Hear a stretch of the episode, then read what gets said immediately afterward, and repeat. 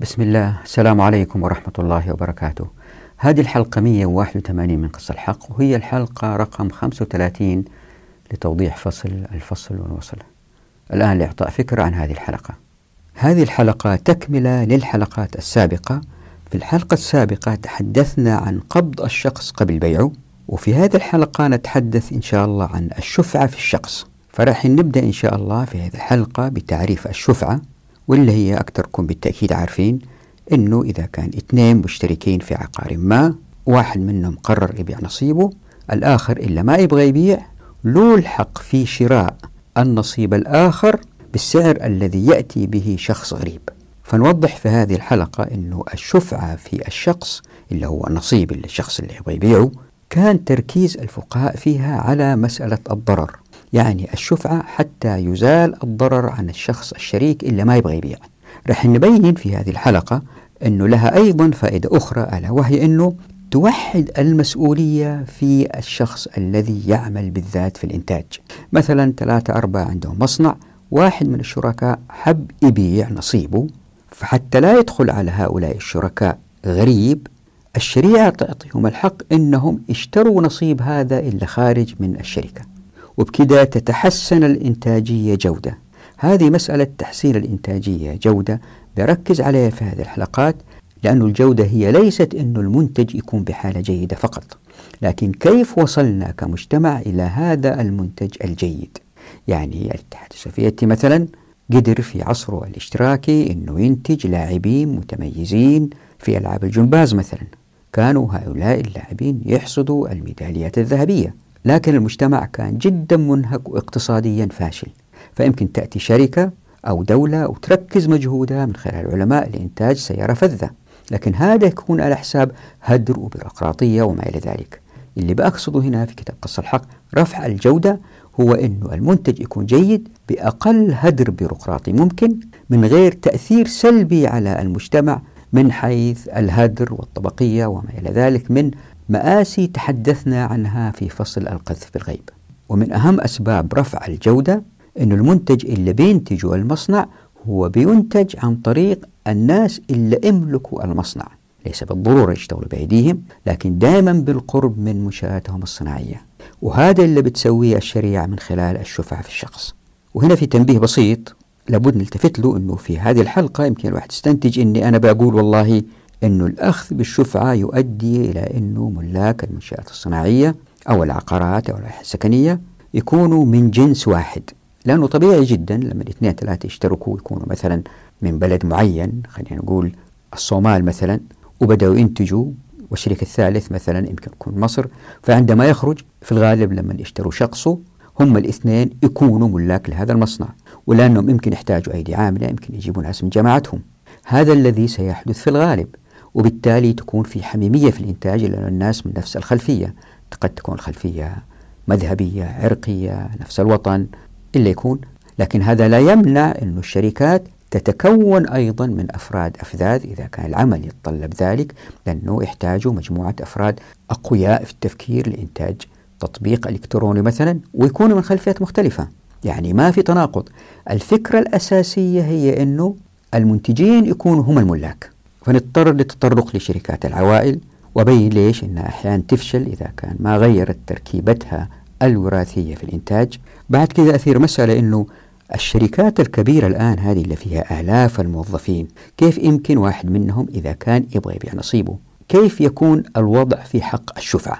فأبين أنه هذه المسألة في الغالب لن تحدث، لأنه زي ما شفنا في فصل الشركة أنه العملية الإنتاجية تتفتت إلى أحجام أصغر، بحيث أنه كل جماعة تنتج أكبر أو أعقد منتج ممكن من غير خلاف قد يقع بين الشركاء، يعني في تآلف كبير بين الشركاء. عندها لأن عدد الشركاء أقل، مسألة أحقية الشفعة تكون أداة قوية لرفع الجودة الإنتاجية، لأنها بتقرب الملاك من المنتجات اللي بيسووها. بعد كده أمر على 8 أحاديث عن الشفعة. بعد ذلك أذكر ما قيل عن الأسانيد وصحة هذه الأحاديث، والسبب أنه في هذه المسألة أنا ركزت على الأسانيد لأنه مسألة الشفعة مهمة جدا، ولم يلتفت إليها الكثير من الباحثين في الاقتصاد بربطها بالعملية الإنتاجية، يعني بربط الشفعة بالمنظومة الاقتصادية. والسبب في هذا أن الفقهاء الأوائل جزاهم الله خير، فقهاء عظام، كانوا واضحين في مسألة الشفعة في التفريق بين الشريك والخليط والجار. الشريك معناه أن واحد مع آخر أو آخرين اشتركوا في ملكية شيء، يمكن مصنع، يمكن أرض زراعية، يمكن دار، يمكن حديقة. بينما الجار هو الفرد أو المجموعة التي تمتلك عقار، بجانب هذا العقار إلا واحد من الأفراد يبغى يترك هذه المجموعة المالكة ويبغى يبيع نصيبه. أما الخليط، وهذه مسألة مهمة نطول فيها في الشرح، فهي ببساطة العقارات الموجودة سواء كانت منشآت مصانع أو مزارع، بالإضافة لمكانها في طرق تخدمها، في كابلات كهرباء توصل لها الكهرباء، في مواسير مياه بتجيب لها المياه. فمثلا يمكن 4-5 بيوت جنب بعض بيشتركوا في طريق، هذا الطريق الملاك للعقارات حول الطريق هم بيستفيدوا معا من هذا الطريق، فهم خلطاء في المنفعة في الطريق. فيظهر سؤال: هل للخليط حق الشفعة أو ليس له حق الشفعة؟ وهل للجار حق الشفعة أو ليس له حق الشفعة؟ هنا في توضيح بسيط وهو مهم برغم أنه تفصيلي، أنه إذا تتذكروا في الحديث عن الإحياء في الحلقة الأولى كنت أتحدث عن حريم الأرض المحياة، حريم المزرعة المحياة. إذا واحد مثلا حفر بئر كإحياء، هذا البئر له حريم، منطقة محددة للي حفر البئر حق الاستمتاع بتلك المنطقة. إذا كان واحد أحيا أرض كمنزل ورمى مياه أمطاره من هذا المنزل إلى الخارج، فالمحيي الجديد بجانبه يجب أن يحترم هذا المسيل الماء، فمسيل الماء هذا هو حريم لهذه الدار المحياة أولا. الآن في هذه الحلقة أنا لا أستخدم كلمة حريم، لكن أستخدم الخلطاء في الاستفادة من مرفق ما. فمثلا إذا جاءت مجموعة وأنشأت مصنع شراكة بينهم، وجاءت شركة تانية وصلت لهم الكهرباء مثلا، وجاءت مجموعة ثالثة وأوجدت مصنع في تلك المنطقة، والمصنعين بيشتركوا مع بعض في الاستفادة من الكيبل هذا اللي وصلهم الكهرباء. الآن المصنعين أصبحوا خلطاء في الاستفادة من هذا الممر إلا في الكيبل الكهربائي مثلا. فالفقهاء عندما استخدموا الإحياء قالوا حريم، وعندما تحدثوا عن الشفعة قالوا خلطاء. وفي فرق بسيط بينهم، أنه حريم الأرض المحياة أو المزرعة المحياة عندما تباع هذه الأرض أو المزرعة حقوق الحريم تنتقل إلى المالك الجديد مباشرة مع انتقال ملكية هذا العقار. لكن هذا الحريم، خلينا نقول مسيل ماء مثلا، إذا المحيي الأرض سمح للجار أنه يستخدم نفس هذا المسيل مقابل مبلغ مالي، والاثنين أصبحوا شركاء في الاستفادة من هذا المسيل الماء، الآن أصبحوا خلطاء في الاستفادة من هذا المسيل. فيظهر السؤال: هل للخليط إذا جارين ألف وباء مثلا أوجدوا مزرعتين جنب بعض وقرر باء أنه يبيع مزرعته، فهل لألف لأنه خليط في هذا المسيل الماء هل له حق الشفعة أو لا؟ فلازم ننتبه لهذا الفرق بين الحريم والخلطة. طبعا اتذكروا أنه في مسألة أخرى أيضا تحدثنا عنها في الحلقة الماضية، أنه العناصر أو الأماكن العقارات عندما تقسم هناك أشياء تقسم، هناك أشياء لا تقسم، هناك أشياء لا تقسم إلا بضرر. بعد كده وضح الاختلافات بين الفقهاء في الشفعة بالرجوع لهذه الأحاديث اللي ذكرتها، وصعب توضيحها هنا، لذلك لابد من مشاهدة هذه الحلقة. فمن الاختلافات بينهم مثلا: هل الشفعة في المنقولات أيضا مثل الكمبيوترات والمولدات الكهرباء، أم فقط فيما لا ينقل كالدور والمزارع والمصانع؟ وهل الشفعة فيما لا يقسم من غير المنقولات كالمرحاض الصغير مثلا، أم أنها فقط فيما يقسم؟ وهل الشفعة للجار أيضا أم فقط لشركاء؟ وهنا أحب أذكر أنه في مسألة ما شرحتها في الحلقة، وهي موجودة في كتاب عمارة الأرض في الإسلام، وما حبيت أدخل فيها حتى ما تزداد المسألة تعقيد، إلى أنه ننتبه الفرق بين حقوق الارتفاق والخلطة، ومسألة أخرى التفريق بين الحريم والخلطة. بعد كذا أثير مسألة مهمة، هي العلاقة بين حجم الفريق وحجم العين. والمقصود بالفريق هو أنه مجموعة أفراد يملكوا شيء واحد، فهم يتصرفوا كفريق واحد لأنهم يبحثوا المصلحة لأنفسهم مع بعض، فهم يد واحدة جماعة واحدة. فالفريق يمكن يكون شخص واحد يملك مزرعة، ويمكن شركة كبيرة تملك مزرعة. والعين المملوكة يمكن تكون صغيرة مثل القلم، أو يمكن تكون مصنع كبير في عدة كيلومترات. ففي اتزان مهم جدا توجد الشريعة بين حجم الفريق وحجم العين، وهذا الاتزان لن تصل إليه المجتمعات إلا من خلال تفعيل آيات المواريث في سورة النساء، كيف يقسموا التركة من جهة والشفعة من جهة أخرى. يعني آية المواريث تقسم والشفعة تجمع، وخلال الزمن عبر الأجيال تصل المجتمعات لأفضل اتزان ممكن بين حجم الفريق وحجم العين حتى تزداد الإنتاجية جودة، لأنه إذا لم يكن الاتزان مميز قد تكون الإنتاجية عالية وجيدة لكن مقابل هدر كبير. وضربنا هذا المثال سابقا، قلنا مثلا مزارع العنب اللي سووا منها النبيذ في فرنسا مثلا، مزارع كبيرة وتظهر أنها بكفاءة عالية في الإنتاج، لكن إدارتها وما إلى ذلك مقارنة بحجمها وحجم الناس اللي يشتغلوا فيها هي ليست ذات كفاءة عالية أبدا مقارنة بما قد تؤدي إليه الشريعة. هذه مسألة وضحناها سابقا وهي في كتاب عمارة الأرض. ومن الأشياء اللي بحاول أثبتها في هذه الحلقة هو الربط بين التفتيت في الإنتاج الذي تؤدي إليه الشريعة زي ما شفنا في فصل الشركة من غير الإضرار بالعملية الإنتاجية ولا بالشركاء، هذا التفتيت مع الشفعة يؤدي إلى تركيز المسؤولية في الناس اللي يملكوا وبيشتغلوا. بعدين أثير مسألة مهمة ألا وهي أنه حقوق الشفعة مؤشر جيد على الاستعباد في المجتمعات. هذه الأيام معظم الناس إذا استثنينا الفقهاء وطلاب العلم ما يعرفوا الكثير عن حق الشفعة. ليه؟ لأنه معظم الناس يشتغلوا موظفين وأجراء في الشركات في الحكومات، بالتالي هم ما يملكوا ولا أنهم ليسوا ملاك في أدوات الإنتاج أبدا، ما عندهم دراية بحقوق الشفعة. لكن حقوق الشفعة تظهر بوضوح في المجتمعات وتصير عرف والكل عارفها إذا كان كل الناس، إذا ما كان معظمهم، يملكوا المكان اللي يشتغلوا فيه ويملكوا الأدوات اللي يشتغلوا فيها. عندها إذا واحد يبغى يبيع نصيبه وينتقل لمدينة أخرى فتظهر مثلا مسألة الإذن من الشركاء اللي يسمحوا له أن يبيعها لشخص غريب إذا ما كانت لهم الرغبة في الشراء. يعني لا يجوز بيع الشخص دون إذن الشركاء شرعا. لكن الآن اللي بأثيره أن الأسهم للشركات تباع دون إذن الشركاء، وفي هذا خروج واضح عن الشريعة. والفقهاء المعاصرين مع الأسف بعضهم قالوا أن هذا من متطلبات العصر، فالناس شغالين يبيعوا ويشتروا في الأسهم بالتأكيد من غير ما يستأذنوا أصحاب الأسهم الأخرى، وبالتأكيد من غير ما يقبضوا ما تمثل هذه الأسهم زي ما بينا في الحلقة الماضية. ما ننسى أيضا حديث الرسول صلى الله عليه وسلم لا تبع ما ليس عندك، أنه يؤدي إلى القبض، وأن الشفعة في الشقص تؤدي أيضا أن هذا الشخص اللي بيشتري الشخص ويدخل غريب على هؤلاء لابد أن يقبض ما اشترى، وعندما يقبض هو يكون جزء من المنظومة الإنتاجية في هذه الشركة اللي أصبح جزء منها. طبعا تثار أسئلة، مثلا يمكن واحد يخرب الشركة ويأتي ويدخل بدفع مبلغ كبير للشخص وما يقدروا الشركاء يدفعوا هذا المبلغ، يدخل حتى يخرب عليهم هذه المنشأة اللي بتنتج لمصلحته الشخصية هو. وجيب على هذه المسألة ومسائل مختلفة كلها تدور حول كيف إن الشريعة إعجازية، القبض ثم البيع والشفعة في الشخص وحركات أخرى رح نوضحها إن شاء الله في الحلقة القادمة. كل هذه الحركيات الصغيرة تتجمع مع بعض وهي كبيرة فعلا، لأنها كل واحدة منها بالنسبة لي أنا إعجاز تشريعي. فحديث لا تبيع ما ليس عندك إعجاز تشريعي، والشفعة في الشخص إعجاز تشريعي. وتحدثنا في السابق عن التوثيق المتبادل وعن ولادة العملة وعن ربا الفضل والمشقة. كل هذه المسائل تشتغل مع بعض لرفع الجودة الإنتاجية بالتركيز في هذه الحلقة على التقريب بين الملاك والمنشآت اللي بيشتغلوا فيها، وليست كالمصانع الحالية اللي يشتغلوا فيها ما يملكوها، هم عمال مجلودين مستعبدين.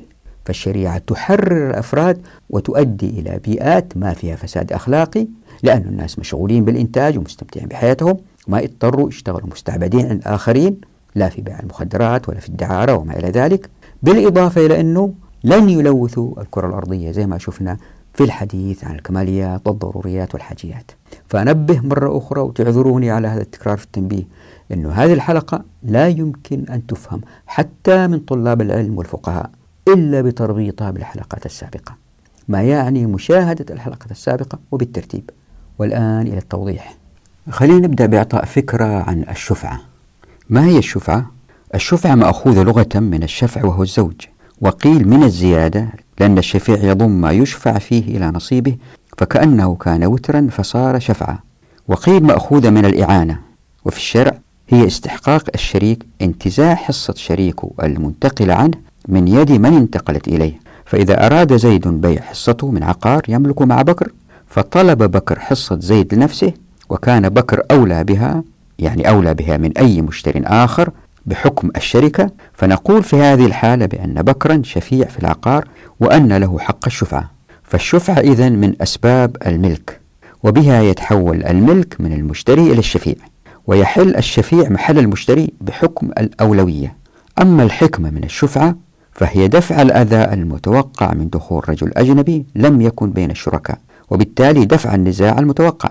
فحكمة مشروعية الشفعة كما يقول أحمد إبراهيم هي اتقاء الضرر الذي ينشأ من المجاورة أو من الاشتراك في عقار واحد على الشيوع. وسبب الأخذ بالشفعة هو اتصال ملك الشفيع بالعقار المبيع بسبب الشركة على الشيوع أو المجاورة. ويقول ابن قدامة في الشريكين في العقار: فالذي يقتضيه حسن العشرة أن يبيعه منه ليصل إلى غرضه من بيع نصيبه وتخليص شريكه من الضرر، فإذا لم يفعل ذلك وباعه لأجنبي سلط الشرع الشريك على صرف ذلك إلى نفسه. وبالتأكيد معظمكم عندكم تجارب بحق الملكية إذا كانت مشاعبة 2 أو 3، مثلا الإخوين ساكنين في بيت بعد ما توفى الوالد كيف يقسموا، مثلا 2 عندهم مزرعة، 1 اشترى نصيبه من 1 آخر وصار شريك في مزرعة. فجميع هذه المسائل نعيشها دائما باستمرار، ودائما في نوع من الضرر الذي يقع على أحد الشريكين إذا كان الشريك حاول يبيع. يعني خلينا نقول زيد وعمر شركاء في مزرعة، وعمر يبغى يبيع هذه نصيبه في هذه المزرعة، فزيد يمكن يتضرر إذا جاء أحد من الخارج. فبالنسبة للإنتاجية بالإضافة إلى إزالة الضرر، لأنه إذا واحد يبغى يشتري نصيب الآخر إذا ذاك بيخرج له الحق في الشراء، اللي بيصير إنه المسؤولية بتتحد في هذا الشخص المالك، لأنهم كانوا 2 صاروا 1، وبالتالي لأنه هو قريب جدا وشغال في المزرعة نتوقع الإنتاجية تتحسن. فاللي بيسويه حق الشفعة إنه بيركز الملكية أكثر في الناس اللي بيشتغلوا في الموقع.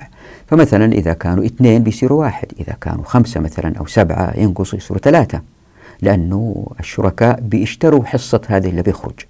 وبالتدريج تؤول المسألة كلها إذا شخص إلى شخص واحد يملك كل شيء، ويمكن يشغل أولاده وأولاد عمه وأقاربه اللي يكون، أو عدة أفراد هم اللي يملكوا وشغلوا والآخرين اللي هم في الغالب يقربوا لهم أو يعرفوهم معرفة جيدة. فتصير العملية الإنتاجية ليست بين أفراد أجراء بعيدين عن بعض من حيث صلة قرابة، معرفة، صلة دم من جنس واحد مثلا، يكونوا أكراد أو يكونوا مغاربة أو اللي يكون، لا يكونوا يعني في الغالب من نفس الخلفية المذهبية، الخلفية في الدم، الخلفية في الأوطان اللي يكون.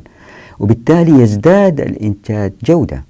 ليه؟ لأن الملاك قريبين على ما يملكوه ويشتغلوا فيه. طيب واحد يقول بس أنت قلت جميل، يمكن هؤلاء يأجروا آخرين حتى يشتغلوا عندهم لأن الملكية اتحدت فيهم، كان المصلح يكون كبير. الجواب هو الآتي، أنه ويمكن تقول والله هذا زي الوضع الحالي. الوضع الحالي الناس اللي يشتغلوا في الشركات، حتى اللي يديروا الشركات في الغالب هم ليسوا ملاك الشركات بالذات الكبيرة هذه اللي لها أسهم. هؤلاء اللي بيديروا المصانع في الغالب ليسوا ملاك، يمكن كذا واحد له أسهم كبيرة ويكون له يد في الإنتاج، لكن معظم الموظفين ما لهم أي علاقة وطيدة بالملكية. بينما ما حق الشفعة اللي وحد الملكية في جماعة أو ناس اشتغلوا هم مقربين لهذه الجماعة، يؤدي إلى تآلف كبير، حميمية عالية، فيها نوع من الخجل، فيها نوع من العطاء، فيها نوع من الإخاء، فيها نوع من الإيثار. كل هذه القيم الحميدة تتفاعل مع بعض وتكون موجودة في الشركة. ويمكن واحد يقول بس شوف يا جميل، شركات العوائل الآن بتفشل بعد ما يموت الشخص اللي هو أوجد الشركة وتعب عليها وكافح، توفى وراح، وجو الأبناء اختلفوا بين بعض والشركة تقسمت وفشلت. أقول نعم، شركات العوائل أحيانا تفشل، والسبب في هذا الفشل، وفي أبحاث دكتوراه عملت على هذا الموضوع من اللي قاموا بذلك مثلا الدكتور سامي سلمان الله يرحمه، هذه الشركات بتفشل لأنها كأنها دولة، واحد أوجدها وأوجد حدودها، وبعد ما مات الأبناء تقاتلوا عليها وقسموها إلى أقاليم، كل ابن يحكم إقليم. فهذه الشركات العوائل هي شركات قابضة اللي بيجوا وبيدروها بعدين ما هم شغالين في الشركة وعارفين الشركة كيف تشتغل من البداية. هم في الغالب أبناء أثرياء بعيدين كانوا عن العمل، يتوفى الأب، يتقاسموا الشركة وخبرتهم ضعيفة. لكن مع الشركة في تطبيق الشريعة والبيع والقبض، رح نبينها إن شاء الله بإذن الله، اللي بيصير إنه دائما الناس الذين يرثوا الشركة هم من الناس اللي اشتغلوا في الشركة ويعرفوا كل صغير وكبير فيها. يعني شتان بين الحالين. ويمكن واحد يقول بس يا جميل، الشركات الكبيرة اللي فيها آلاف الموظفين الشريعة ما تمانع ظهورها، كيف يعمل حق الشفعة فيها؟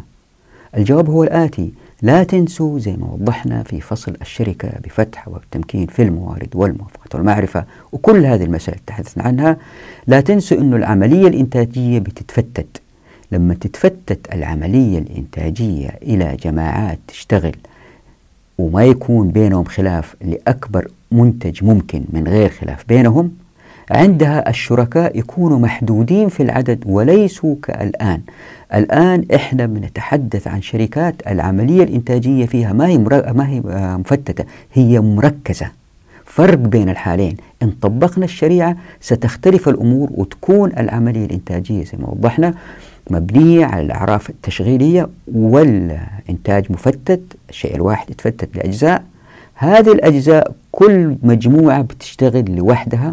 هؤلاء إلا يظهر بينهم حق الشفعة إذا واحد حاول يتركه ويبيع. فشتان أيضا بين الحالين.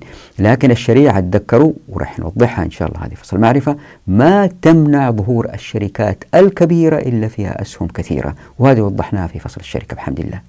الآن خليني أوضح بنوع من التفصيل.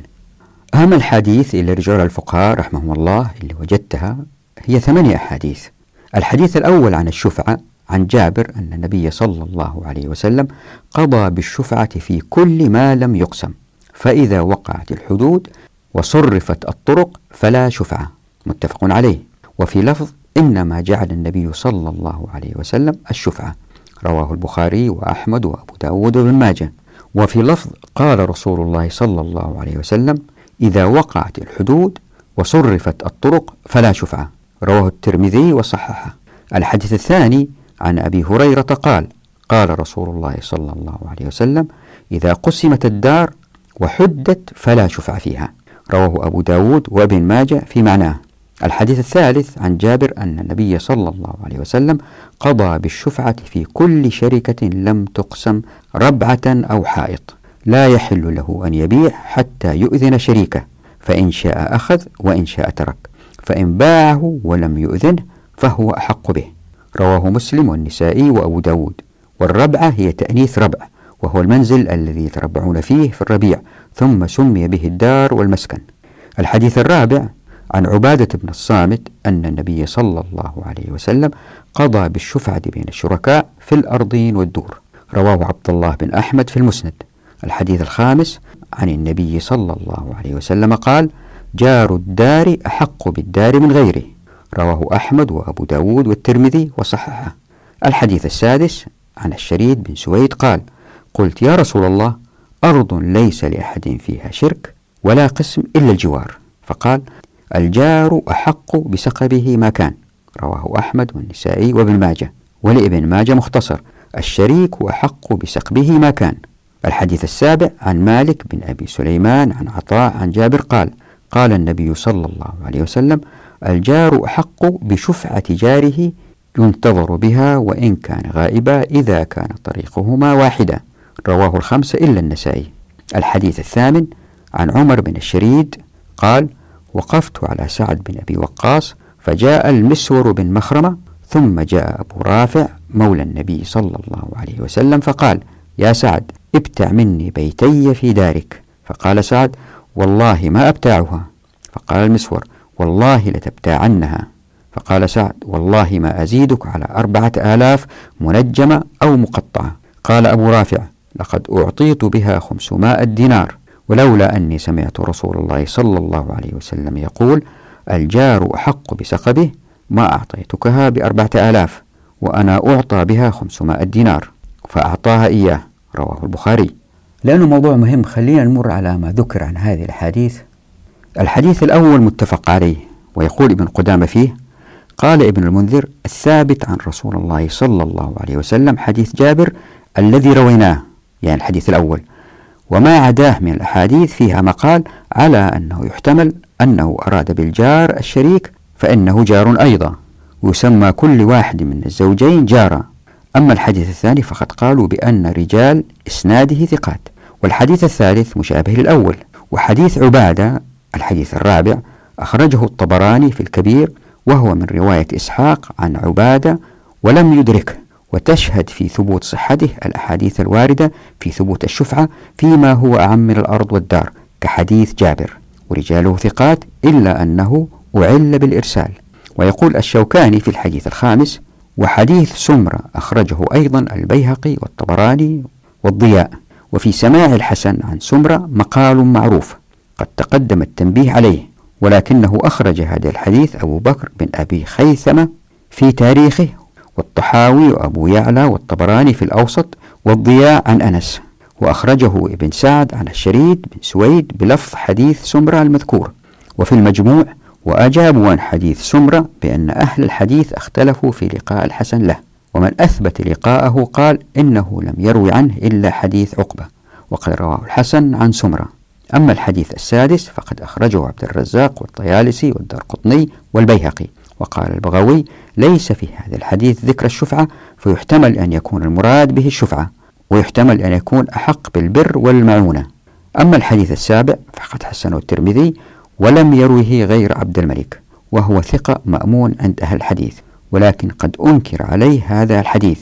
وقال أحمد: هذا الحديث منكر. وقال الشافعي: نخاف أن لا يكون محظوظا. وقد احتج مسلم في صحيحه بحديث عبد الملك بن أبي سليمان، وأخرج له حديث واستشهد به البخاري ولم يخرج له هذا الحديث. وقال ابن معين: لم يروه إلا عبد الملك، وقد أنكره عليه. وفي هذا الحديث ومن قوله: إذا كان طريقهما واحدة، دليل على أن الجوار بمجرده لا تثبت به الشفعة، بل لا بد معه من اتحاد الطريق. ويؤيد هذا الاعتبار قوله في حديث جابر وأبي هريرة المتقدمين: فإذا وقعت الحدود وصرفت الطرق فلا شفعة. الآن لابد من بعض التوضيح، وهذه التوضيحات تفهم بوضوح أكثر من خلال قراءة كتاب عمارة الأرض في الإسلام، لكن أحاول أعطي فكرة عنها هنا. لكن اللي أبغى يقتنع ويستزيد، وبالتأكيد تظهر عندكم بعض الأسئلة، لابد من الرجوع لكتاب عمارة الأرض في الإسلام. وفي فصل الأماكن إن شاء الله راح نخش في هذه المسألة أكثر، يعني نوضحها أكثر. العملية الإنتاجية الآن إذا الواحد فكر فيها مبنية على منشآت، هذه المنشآت فيها أجهزة، فيها معدات، وهذه المنشآت تخدمها مرافق أخرى زي أسلاك الكهرباء، الكيبلات اللي تجيها، زي الطريق اللي يوصل المواد الخام لها، وما إلى ذلك. الفقهاء عندما تحدثوا عن الشفعة، إذا لاحظتوا في الحديث في 3 كلمات مختلفة واضحة: الشريك والخلطة والجوار.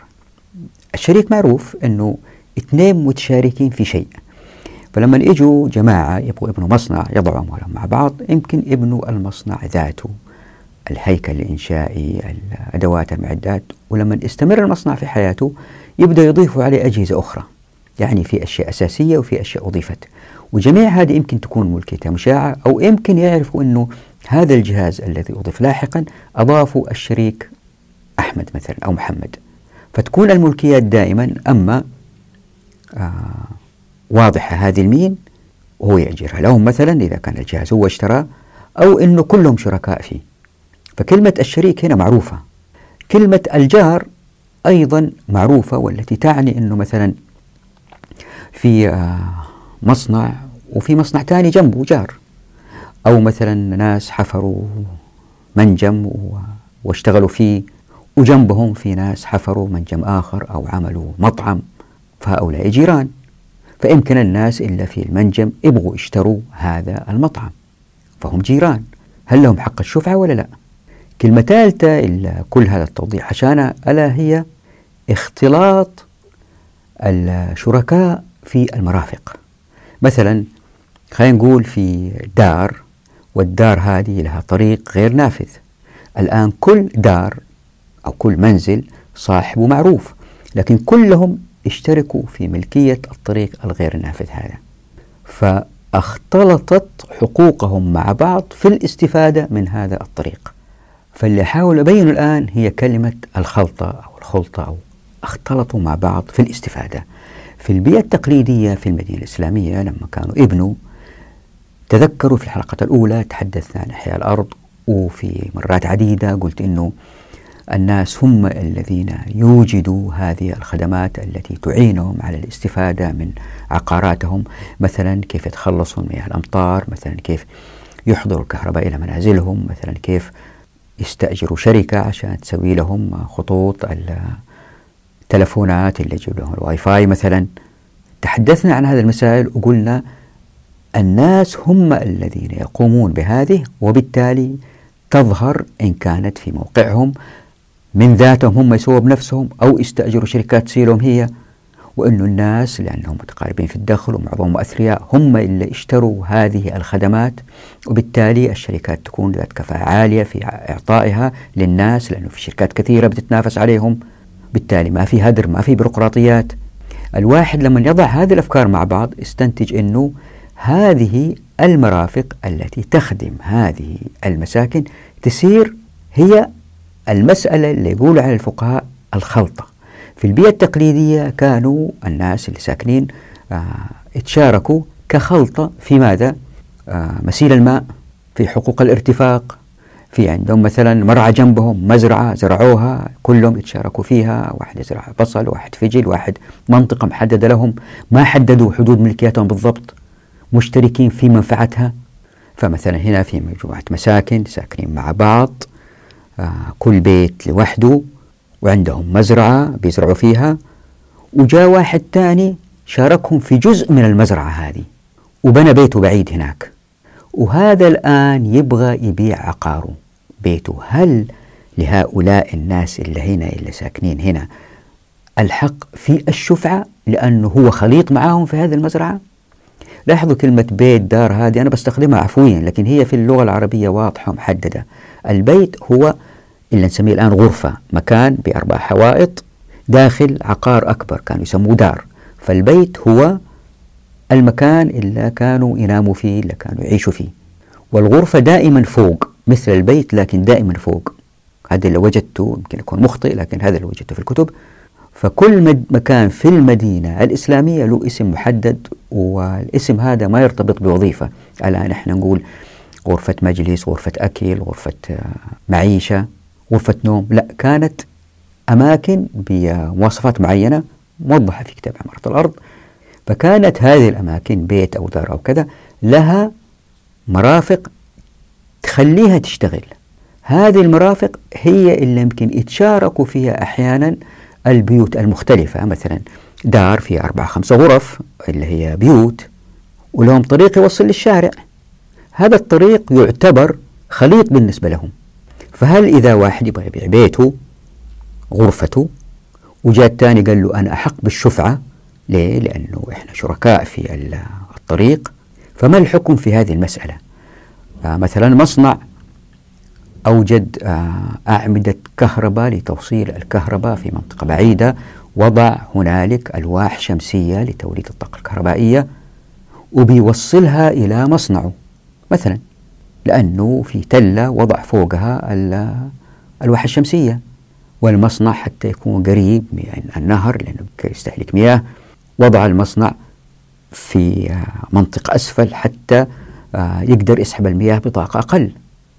الآن هذا الخط اللي فيه الأعمدة هذه حقة الكهرباء ولا أنشأوه في وقت لاحق، أو جات شركة أخرى أوجدته لهم وأجرتهم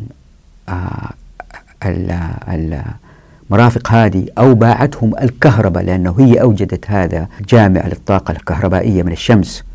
فسواء الناس اللي هم في المصنع هم أوجدوا هذه المرافق اللي تصيد الطاقة بالطاقة الشمسية وتوصل المصنع، أو هم أوجدوها أو شركة أخرى، بغض النظر، عندما يأتي واحد من الشركاء في المصنع ويريد بيع نصيبه، بالتأكيد الشركاء في المصنع لهم الحق، لأنهم شركاء لهم الحق في الشفعة.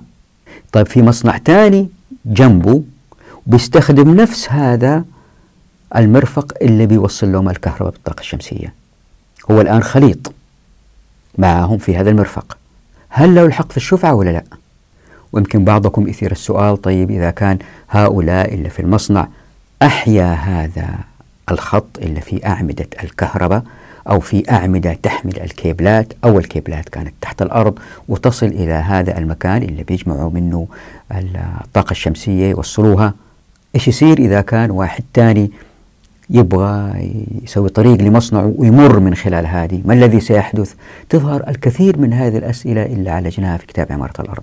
بس حتى أوضح هنا لأنه أكيد بعضكم راح يسأل هذا السؤال، إنه طيب إتي مصنع، وأتاني هذا السؤال قبل يومين ثلاثة أيام، يمكن واحد والله يبني مصنع ويسوي مكان الطاقة الشمسية بعيد حتى كل هذا الطريق يملك الأرض إلا بتمشي فيه هذه الكيبلات، فهو بيضخم ملكيته حتى يشبع من الأراضي. أقول الجواب إحنا بنفكر في نظام رأسمالي أعطى للأرض قيمة، الأراضي كثيرة، ومين هذا الغبي اللي يسوي مجمع الطاقة الشمسية بعيد عشان يخسر الكيبلات حتى يوصل الطاقة لمصنعه؟ الموضوع راح يكون مختلف تماما جدا. وحتى إذا كان سواها نوعا ما بعيدة فهو له حق حيازة الضرر، تحدثنا عنها هذه في حلقات ماضية وهي موضح في كتاب عمارة الأرض. حيازة الضرر هو حاز هذا المكان، لكن ما حاز إنه يجي واحد يحفر من تحته نفق حتى يسوي طريق، أو واحد يجي من فوق كوبري يسوي طريق. كل هذه التفاعلات تؤدي إلى زيادة الإبداعية في إيجاد الحلول للمشاكل التي يمكن تظهر من إحياء الأراضي وإحياء المرافق الأراضي، وبالتالي هذه الحلول تصير أعراف والكل يمشي عليها، ويمشي المجتمع في إنتاجيته من غير أي تعطيل. يعني الشريعة تذلل العقبات بعد العقبات، لكن إحنا ما فهمناها، حتى تزداد الإنتاجية. وبحجة أنه يمكن ما يظهر هذا الطريق اللي يوصل، أو هذا ما نعرف شو يسميه، هو ما هو طريق، هو حيز بتمشي فيه أسلاك الكهرباء سواء كانت من خلال أعمدة فوق أو كانت تحت الأرض. هذا حيز للانتفاع وليس للسكنة وليس للزراعة، فهو يعتبر من مرافق العقار وليس عقار يملك في حد ذاته. يعني إذا كان صاحب الكيبلات هذا بطل يستخدم كيبلاته أو شالها، يجي واحد تاني يقدر يحتل تلك المنطقة، لأنها ليست أرض محياة للزراعة أو للسكنة أو ما إلى ذلك أو للتصنيع، هي من المرافق. في فرق، والعلماء الأذكياء السابقين كانوا واضحين في هذه المسألة. إذا واحد قرأ كتب الفقه فرقوا بين الشريك والخليط. يعني من كم يوم جاني سؤال، والله واحد يحيي أرض ويملكها ويتركها، ويروح يحيي أرض تانية ويملكها ويتركها ويمشي عشان يمتلك أراضي أكثر. الجواب، مين المغفل اللي يسوي كذا؟ لأنه زي ما وضحنا في حلقات أولى أنه الناس متقاربين في الدخل، وأن الأرض تقريبا صفرية في قيمتها، وحتى الأراضي الاستراتيجية اللي يمكن تكون لها قيمة عالية تقل في عددها، وضحنا هذه.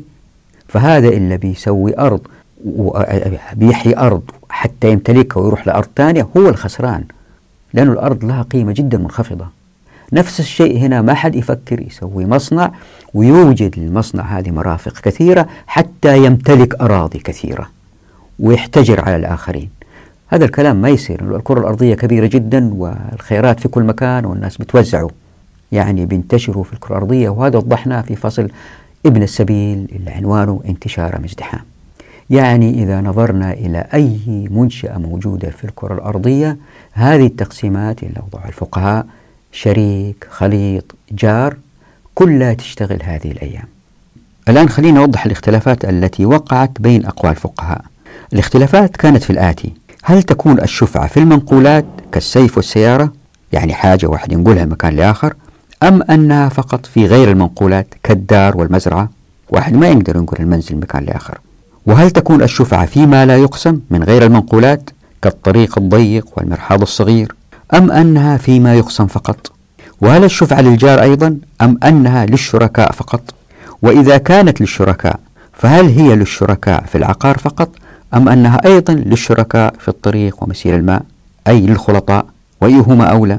يعني مين حق بالشفعة؟ وإذا كان هناك أكثر من شريك في العقار بنسب متفاوتة، مثلا واحد يملك نصف وآخر ثلث وثالث سدس، فكيف تكون الشفعة بينهم؟ طبعا الإجابات المختلفة على هذه الأسئلة لها تأثير مختلف على القبض الذي سيؤثر في أحقية بيع الشخص قبل قبضه، والشخص تحدثنا عنه في حلقة ماضية، وكذلك القبض تحدثنا عنه في الحلقة الماضية واللي قبلها، وكل هذا يؤثر في منظور الفقيه في جواز أو عدم جواز بيع الشخص. وطبعا هنا في تذكير بسيط أنه المشاهدات والمشاهدين معظمكم اللي وصل إلى هذه المرحلة في متابعة قص الحق ما يحتاج أني أضرب له أمثلة من المنشآت الإنتاجية المعاصرة مثل المصانع، يعني ما في داعي أن كل مرة أفكركم ترى هي في المصانع الحديثة كذا مقارنة بما في كتب السلف، يعني ما أحتاج أن أذكركم باستمرار بالربط بين الوضع الحالي والذي أتى في أقوال الفقهاء، يعني حتى تتمكنوا من الربط بين ما في كتب السلف واللي راح أشرحها إن شاء الله في هذه الحلقة والقادمة. كل اللي عليكم تسووه أنكم تتذكروا أنه في أعيان وأماكن في الشركات المعاصرة لا تقبل القسمة، وفي أخرى تقبل، وفي نوع ثالث يقبل ولكن بضرر. كنت بحمد الله وتوفيقه في الفصل الثامن عمارة الأرض وضحت مسألة العلاقة بين حجم الفريق وحجم العين. إيش معنى حجم الفريق؟ أي عنصر يمكن يملكه شخص أو اثنين أو ثلاثة أو طفل أو حكومة، فهذا الفريق الذي يملك سميته فريق. ليه؟ لأنه زي فريق هذا كرة القدم لهم هدف واحد يضع جول في الخصم. أيضا الملاك قد يكونوا يعني مثلا خلينا نقول مصنع اللي يملكه يمكن شخص أو اثنين أو حكومة أو مؤسسة، لذلك سميته فريق. هذا الفريق حجمه يصغر ويكبر، يصغر جدا يكون طفل، شوية أكبر يكون فرد، شوية أكبر يكونوا اثنين، شوية أكبر أربعة خمسة متقاربين، يكونوا أكبر شركة صغيرة، يكونوا أكبر مؤسسة حكومية، يكون أكبر الحكومة في الدول الاشتراكية. نفس الشيء العقارات المملوكة قد تكون صغيرة جدا زي قلم، شوية أكبر بئر إذا كان قسموه يكون في نوع من الضرر على الشركاء، أو يكون طريق استخدموه مجموعة، أو يكون سقف مصنع بنوه مع بعض، ألين يكبر يصير مثلا عمارة سكنية أو يصير مصنع كبير. ففي حجم للأعيان أو الأماكن، وفي حجم للفرق اللي تملك، وفي سيطرة واستخدام هذا موضوع تاني ما نمر ندخل فيه الآن، أيضا هي فرق حتى ما تتعقد المسألة. فالآن إذا الواحد نظر لحق الشفعة يجد أن الشريعة تحاول دائما إيجاد اتزان مع آيات سورة النساء التي تأمر بكيفية القسمة إذا شخص توفى. هذه الحركيتين، حركيات الشفعة وحركيات التقسيم إذا شخص ترك أموال، هذه الحركيتين سبحان الله تشتغل مع بعض، وهذا اللي يحاول يبينه فصل حجم العقار وحجم العين هو الفصل الثامن عمارة الأرض، يؤدي إلى اتزان دائما هو الأفضل للعين، لأن الأعيان اللي إحنا موجودة من أيدينا اللي نرثها من آبائنا وأجدادنا وكأنها جوهرة، الجوهرة هذه كيف تنقلها من إيد لإيد من غير ما تتكسر، فهذه الأعيان في البيئة كأنها جوهرة تتناقلها الأجيال جيل عن جيل من غير ما تتضرر، حتى تكون الإنتاجية أعلى ما يكون. حتى تكون الإنتاجية أعلى ما يكون لابد أن العلاقة بين حجم الفريق وحجم العين يكون دائما متزن. يعني إذا مزرعة كبيرة يملكها شخص واحد ما يقدر يديرها، يحتاج ناس يشتغلوا له، فيصير نوع من الهدر وما نعرف إيش وضياع الأموال والسرقات ويجيب محاسبين ويجيب. وإذا كانت مزرعة كبيرة يملكها خلينا نقول مزرعة كيلو في كيلو يملكها 10,000 شخص، تؤدي إلى مشاكل أيضا لأنهم ما يعرفوا حقوقهم ويبدأوا يوكلوا ناس لأنه دخلها قليل بالنسبة لهم. دكان صغير مثلا يملكه 20 شخص، العلاقة ما هي متزنة. فدائما في علاقة متزنة تأتي من خلال الأجيال بتفعيل الشفعة وآيات الإرث في سورة النساء. لذلك هذه الحلقة فيها نوع من الصعوبة الفهم إلا ما قرأوا كتاب عمارة الأرض، لكن مع ذلك خليني أعطي بعض التوضيحات يعني بعض الملخصات. علماء السلف رضوان الله عليهم لم يختلفوا في مشروعية الشفعة، فهي ثابتة بالسنة والإجماع، فقد قال الماوردي في الحاوي: إنما روي في الشفعة وإن لم يكن متواترا فالعلم به مستفيض يصير به الخبر كالمتواتر، ثم الإجماع عليه منعقد. والشفعة زي ما ذهب الشافعي ومالك وأبو حنيفة تجوز للمسلم والكافر. ومن مفردات الإمام أحمد أنه لا تجوز. ففي المجموع مثلا: وخالف أحمد فقهاء مذهبه على أنه لا شفعة لكافر على مسلم. وقال الضياء المقدسي: نص عليه أحمد. قال في الإنصاف: وهو المذهب وعليه الأصحاب، وهو من مفردات المذهب، وبه قال الحسن البصري والشعبي. فمثلا إعطاء غير المسلم، خلينا نقول شخص اسمه جورج، حق الشفعة على بكر من المسلمين إذا أراد بكر بيع شخصه، هذا يعني أنه جورج سيزداد نصيبه في الشركة إذا اشترى شخص أو سهم بكر المسلم. هنا في احتمالين: الأول هو أن جورج رح يسلم من حسن المعاملة اللي وجدها من المسلمين بمساواته، والثاني هو أنه ما يسلم، لكن في الوقت ذاته جورج هذا أزداد تمكين لأنه حصته زادت في الشركة. وفي المقابل بكر في هذه الحالة الثانية وضع في وضع أفضل لأنه تحرر من حق الشفعة لجورج الذي قد يؤثر على سعر شخصه.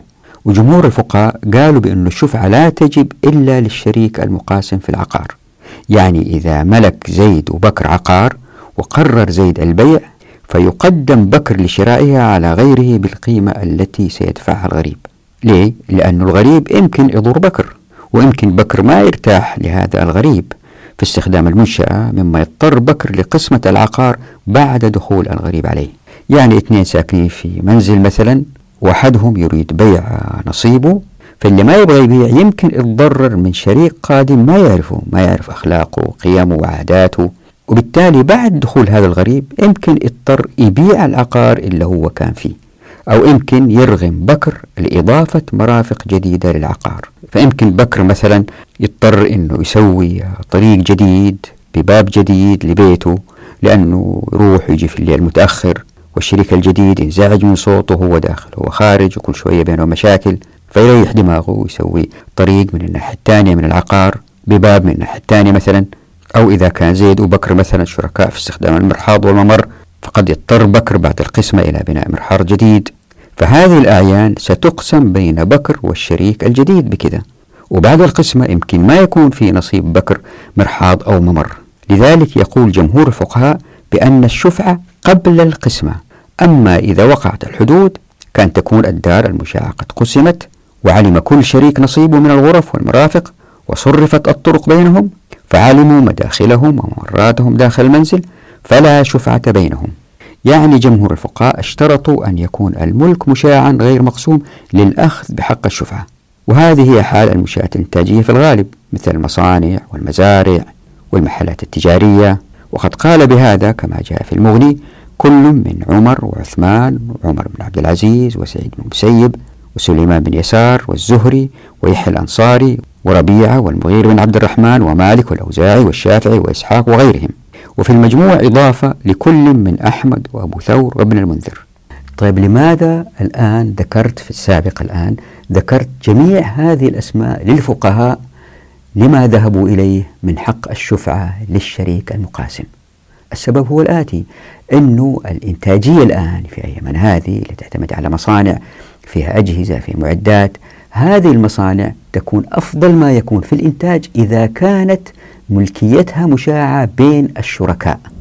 أتذكروا في فصل الشركة قلنا مثلا السيارة تتفتت إلى أجزاء، جماعة تشتغل تسوي الماكينة، جماعة تسوي البطارية، جماعة تسوي الزجاج الأمامي، جماعة تسوي اللمبات، جماعة تسوي الساشيه. هم هذه الجماعات كل جماعة، وتذكروا قلت إنه ونفس الحلقة هذه كمان من دقائق قلت إنه تتفتت العملية الإنتاجية إلى جماعات، كل جماعة تقوم بإنتاج أعقد أو أكبر منتج ممكن، وهم الشركاء بينهم ما في خلافات حتى لا تتأثر العملية الإنتاجية، لأن الخلاف زي ما وضحنا في فصل الشركة مؤلم جدا للشركاء وتتعطل العملية الإنتاجية. أقوال الفقهاء هذه الله يرضى عليهم رضوان الله عليهم، فقهاء عظام، تبين أنه إذا وطعنا ما ذهبوا إليه في الوضع الحالي، أنه هذا المصنع اللي اشتغل، خلينا نقول مثلا العملية الإنتاجية للسيارة تفتتت وجماعة شغالة تسوي البطارية، هذه الجماعة لهم حق الشفعة إذا واحد من الشركاء يبغى يخرج لسبب ما، اختلف معاهم ولا يبغى يسافر لبلد تانية، شخص لما يجي يبيعه هم الأحق بشرائه من واحد غريب، وبكذا تتوحد مسؤولية الإنتاج فيهم أكثر وأكثر. لكن حتى ما يتضرر هذا اللي يبغى يخرج من الشركة وطلب سعر أعلى وهم ما يقدروا يدفعوا هذا السعر، له الحق ببيع شخصه إلى واحد غريب، وهذا الغريب يدخل على هؤلاء الشركاء. طبعا هذا الغريب ما هو مغفل، ما اشترى، أتذكروا أنه أبواب التمكين مفتوحة في الموارد والموافقات والمعرفة، وأنه الناس متقاربين في الدخل، فهذا ما دفع مبلغ زايد للدخول في هذه الشركة إلا لأنه شايف أنها شغالة كويس، وما دخل معاهم بمبلغ مرتفع إلا لأنه متأكد من الربح، وبالتالي سيعمل معهم بجد ويحاول يتعلم منهم، ويمكن عنده معرفة شافها في مكان آخر. تذكروا فصل ابن السبيل، الناس يتحركوا وينقلوا معهم المعرفة، شوفوا لازم نربط من المسائل، فيدخل معاهم وتزداد هذه الشركة قوة، لأنه واحد شافه من بعيد وشاف أنه منتجين كويس وفي مستقبل جيد لها الشركة، وما تردد في دفع سعر مرتفع لشراء نصيب هذا الذي خرج. طيب يمكن واحد يقول يمكن مصنع البطارية هذا إلا الشخص يبغى يخرج منه يبغى يبيع شخصه، في واحد مالك مصنع آخر في مدينة أخرى يريد أن يخرب على هذا المصنع عشان مصنعه هو يستمر في الإنتاج، لأنه هذا المصنع إلا الشخص اللي يخرج منه بالتخريب سيقل إنتاجه، وبالتالي من خلال العرض والطلب هذا اللي يبغى يدخل يخرب شغله يمشي من مصنعه في المدينة الأخرى. في الحالة هذه الشركاء اللي باقين في المصنع بيتضرروا. الجواب هو الآتي، راحين يحاولوا الشركاء هؤلاء إلا في المصنع اشتروا نصيب هذا اللي خارج، لأنه عارفين ذاك يمكن يجي يخرب عليهم، فيتعاونوا مع بعض اشتروا الشخص يعني لهذا الخارج.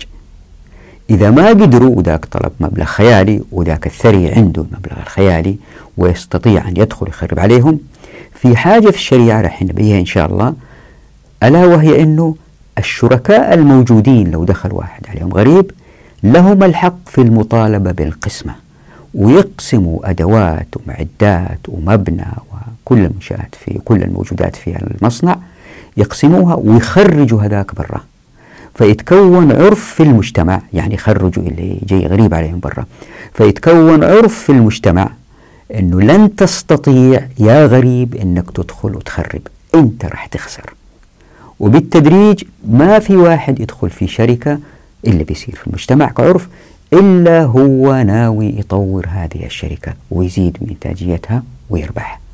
وهنا في ملحوظة مهمة، لاحظوا أن أعراف الشفعة مجهولة هذه الأيام للكثير من الناس، الناس ما يعرفوا الشفعة وحقوقها وأعرافها.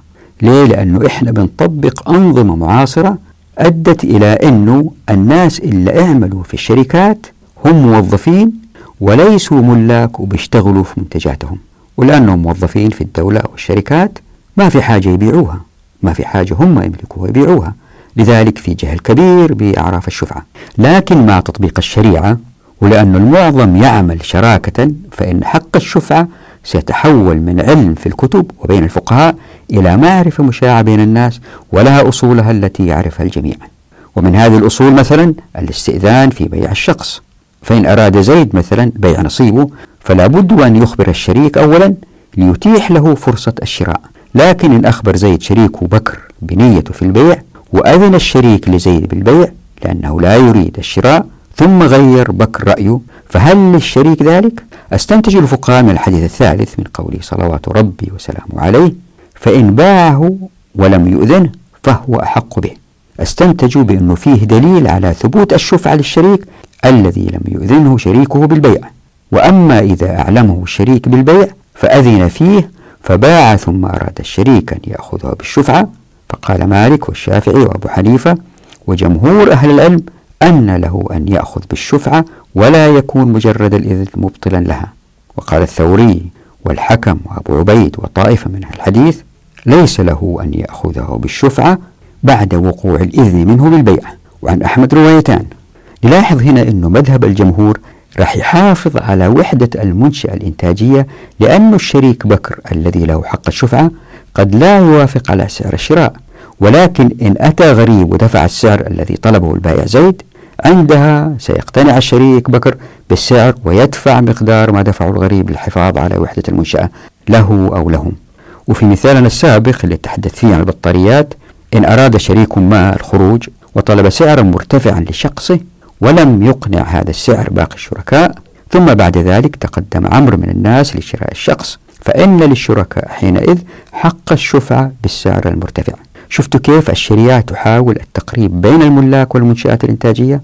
لكن إذا لم يقتنع بكر ودخل غريب، خلينا نقول عمرو، في الشراكة، فكل ما في المسألة هو إحلال شريك مكان آخر، أي أن الوضع لم يتغير، لأن الشريك الداخل سيجد صعوبة في الإضرار بالشركاء زي ما سيأتي إن شاء الله بيانه.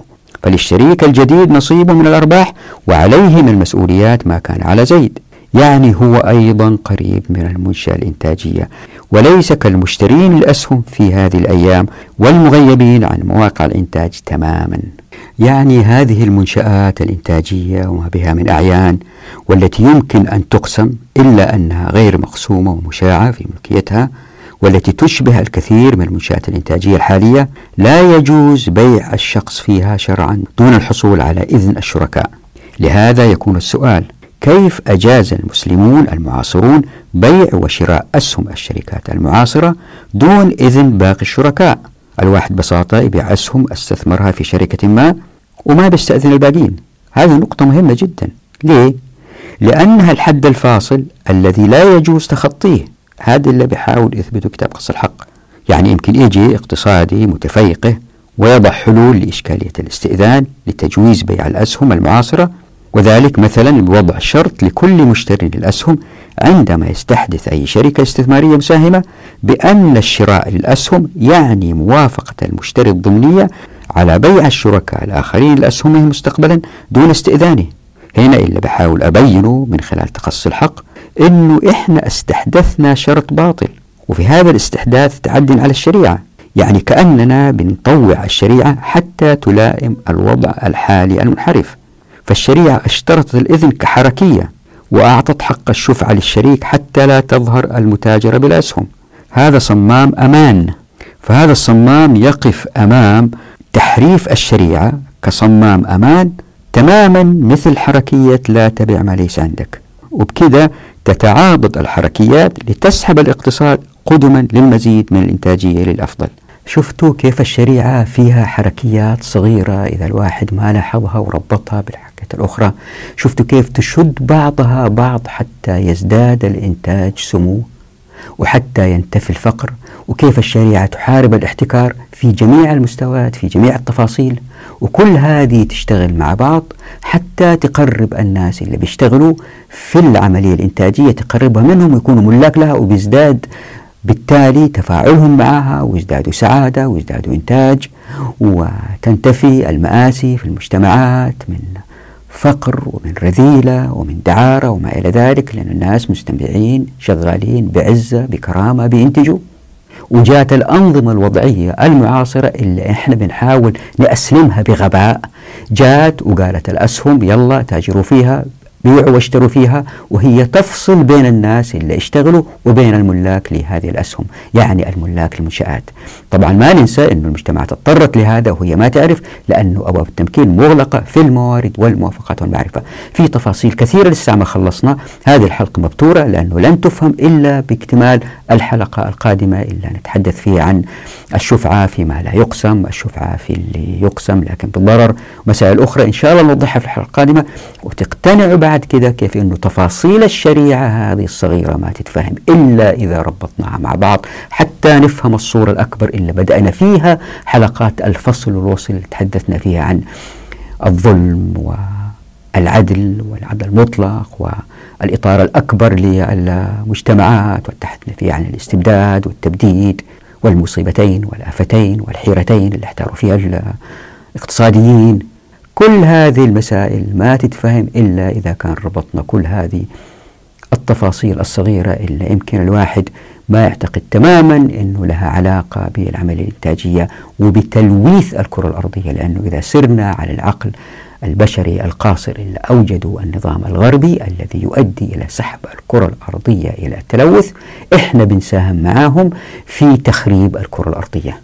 وهذا واجبنا كمسلمين، أنه جزء من العبادة لله سبحانه وتعالى تطبيق مقصوصة الحقوق. الحلقة لم تنتهي، هو الموضوع لم ينتهي. نراكم على خير في أمان الله ودعواتكم.